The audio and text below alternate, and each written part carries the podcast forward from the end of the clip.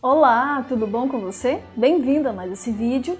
E hoje esse vídeo é mais um vídeo de alerta para você, tá? Mas que se você perceber algum desses erros, você já pode evitar comportamentos que podem abrir buracos aí no barco do seu casamento e com o tempo ele afundar, né?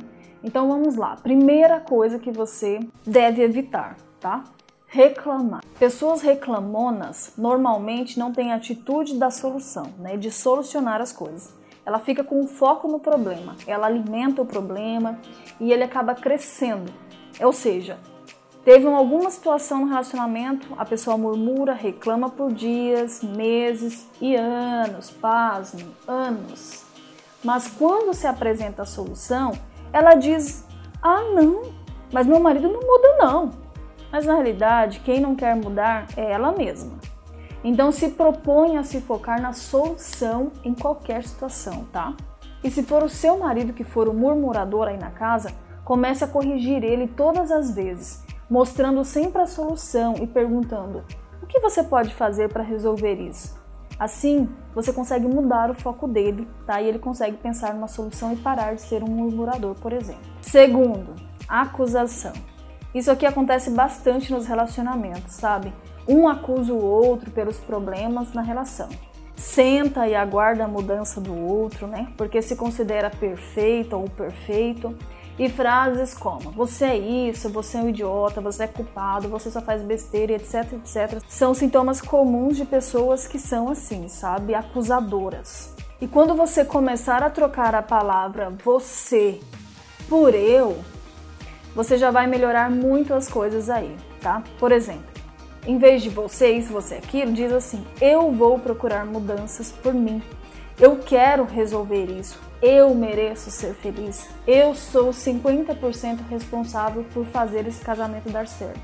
Então eu vou fazer a minha parte. Olha, se você fizer isso, muita coisa vai mudar já, tá? Terceiro ponto: falta de conversas, né? Isso eu sei que você já sabe ou que você já ouviu isso aí mil vezes, né? Falta diálogo, falta diálogo. Mas é extremamente importante, não tem como fugir disso, né? Conversar, sentar, olhar ali no olho, ouvir a versão do outro, dizer a sua, até vocês chegarem num acordo, se conhecerem, né? Saberem os sonhos, os projetos, desejos sexuais, eles saberem o que você aceita, o que você não aceita, né?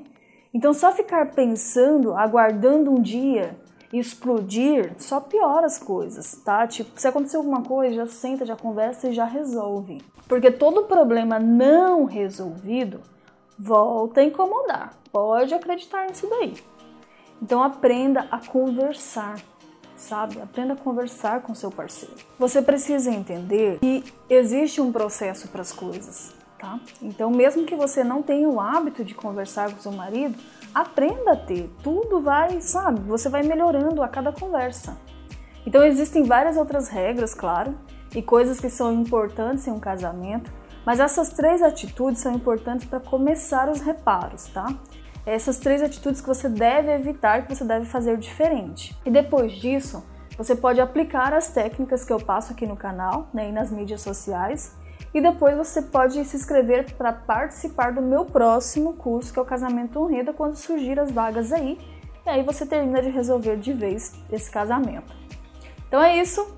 Curte o vídeo, compartilha, se inscreve aqui no canal, me siga no podcast, Spotify e nas demais redes sociais todas, sempre tem coisas diferentes por lá, tá?